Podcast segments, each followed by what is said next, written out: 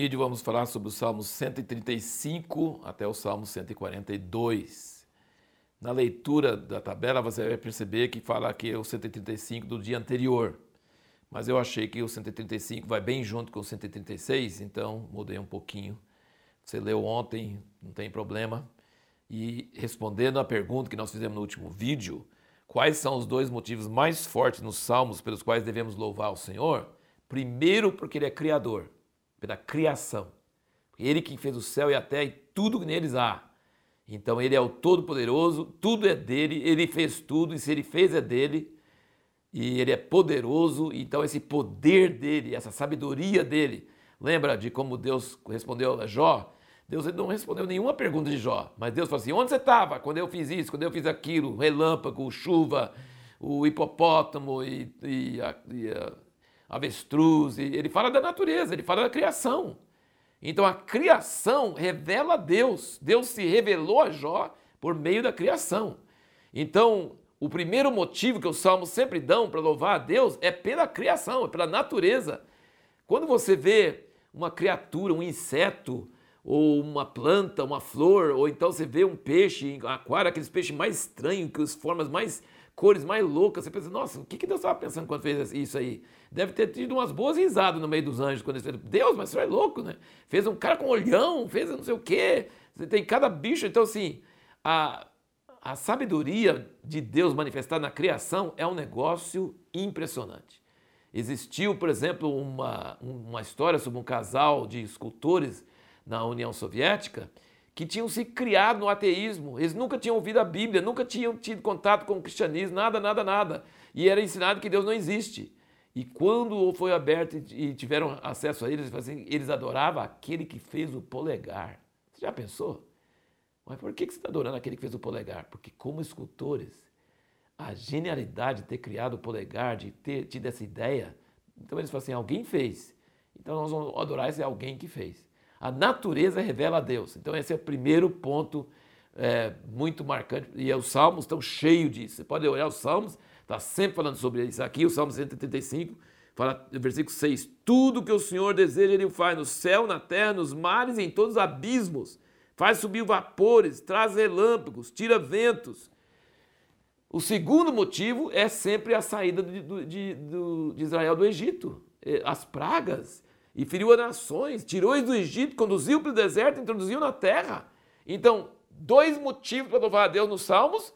Deus é Criador e Deus livrou Israel do Egito com sinais e prodígios. As obras de Deus e a natureza de Deus, essas duas coisas são os grandes motivos para louvar ao Senhor, para adorar ao Senhor. Agora, o Salmo cento e trinta e seis é o salmo mais cheio de Hesed na Bíblia. Lembra que eu estou sempre indicando esse livreto? Hesed, que é uma palavra hebraica que refere à misericórdia duradoura de Deus. E em nossas traduções, a minha Bíblia fala benignidade. Em outras Bíblias falam a misericórdia. Outros falam amor. Outros falam bondade. E mesmo na mesma tradução, eles ficam trocando esses termos. Porque, na verdade, significa a sua duradoura misericórdia. A sua fiel, o seu fiel amor. O seu amor constante, é mais ou menos perto do que quer dizer, mas é, não é. E olha aqui, todo versículo desse salmo, todo versículo desse salmo, de um até o vinte e seis, ou seja, vinte e seis vezes, ele tem Hesed. É o salmo que mais tem Hesed na Bíblia, porque ele termina tudo. Dai graça ao Deus dos deuses, porque a sua misericórdia, ou sua benignidade, o seu Hesed dura para sempre. E nesse salmo, por que que você deve adorar a Deus? Porque Ele criou o mundo, criou o sol, criou a lua. Ele fala da criação, igualzinho do cento e trinta e cinco. Ele fala sobre a terra, sobre Gênesis, né? Sobre o sol, lua, estrela e tal. E depois ele fala sobre a libertação de Israel do Egito. São os dois motivos bíblicos para você adorar a Deus. É o cento e trinta e cinco e o cento e trinta e seis. Agora, o Salmo cento e trinta e sete é um salmo apaixonado por Jerusalém.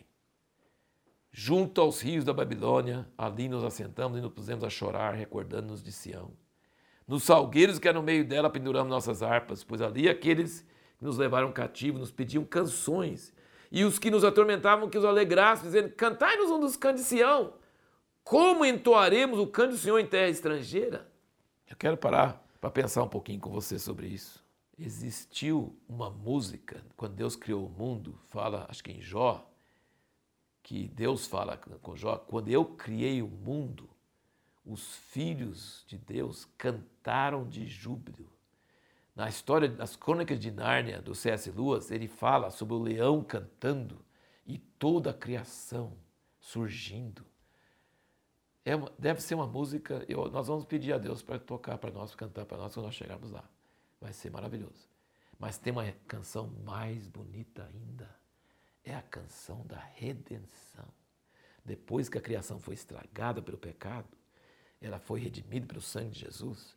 E no fim de tudo, vai ter vozes cantando a Deus em todo o mundo. Milhões de vozes adorando a Deus. E esse cântico, ele só pode ser cantado quando Jesus voltar, quando estiver em Sião. Na Babilônia não dá para cantar, não. Como vou cantar o cântico do Senhor em terra estranha? Tem que cantar quando estiver na volta de Jesus. Vai ser uma coisa tremenda. E aqui ele diz, apegue-se minha língua ao céu da boca, se eu não me lembrar de ti, se eu não preferir Jerusalém, a minha maior alegria. Então é, uma, é um salmo, o Salmo cento e trinta e sete é o salmo mais apaixonado por Deus e por as sua, suas maravilhas e por Jerusalém, pela cidade santa. O Salmo cento e trinta e oito, versículo seis diz, ainda que o Senhor é excelso, contudo atenta para o humilde, mas ao soberbo conhece-o de longe.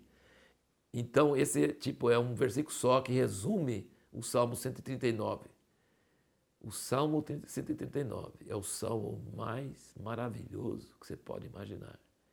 E se alguém consegue ler esse salmo e ainda achar que o aborto é possível, é permitido, você lê esse salmo e medita. Deus te viu quando você estava no ventre da sua mãe, quando você era duas células. Deus te viu. Deus viu e escreveu os seus dias, quando nenhum deles ainda existia. E esse versículo diz, ainda que ele é excelso, mais alto, que se abaixa para ver o que tem no céu e na terra, ele se atenta para o humilde, para o desprezado, para aquele preso lá no campo de concentração, para aquele que ninguém dá, que todo mundo despreza e ele mesmo se despreza. Deus olha, Deus se importa. Deus é tão alto e tão grande, mas ele é tão minucioso. E aqui diz nesse Salmo cento e trinta e nove que não tem jeito de fugir dele, não. Que ele é muito mais perceptível do que aqueles máquinas de raio-x nos aeroportos. Ele não vê só seus órgãos internos, ele vê seus pensamentos. Ele vê toda a sua, toda a sua vida, ele sabe o cabelo de sua cabeça, ele fala que formou seus rins. Ele viu a sua substância ainda informe. E no seu livro foram escritos seus dias. É, esse Deus, ele não só tem uma, um computador, um cérebro tão grande que ele sabe de todos os bilhões de pessoas que já existiram, que existem hoje, e se, ele tem um coração que se importa com cada um deles e com cada detalhe da vida deles. Olha que, que grande é esse nosso Deus. E não tem jeito de fugir dele. Ele sempre está perto de nós. Ele termina esse Salmo cento e trinta e nove dizendo, sonda-me, ó Deus, conhece o meu coração, prova-me e conhece meus pensamentos, vê se há em mim algum caminho perverso e guia-me pelo caminho eterno. Tá vendo? Caminho. Eu não quero o caminho errado, não quero os meus caminhos, eu quero os teus caminhos, me ensina os teus caminhos. E aí quando você vai no Salmo cento e quarenta e, e cento e quarenta e um, cento e quarenta e dois, você vê aqui uma coisa muito interessante que é, e ele fala que a oração sobe como incenso diante de Deus.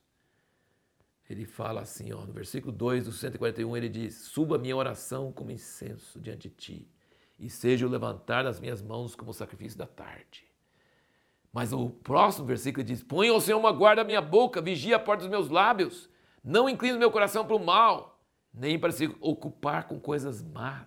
Então, assim, eu tenho sempre falado com as pessoas, oração é importante. Davi fala muito sobre clamar ao Senhor, sobre derramar a alma perante Ele.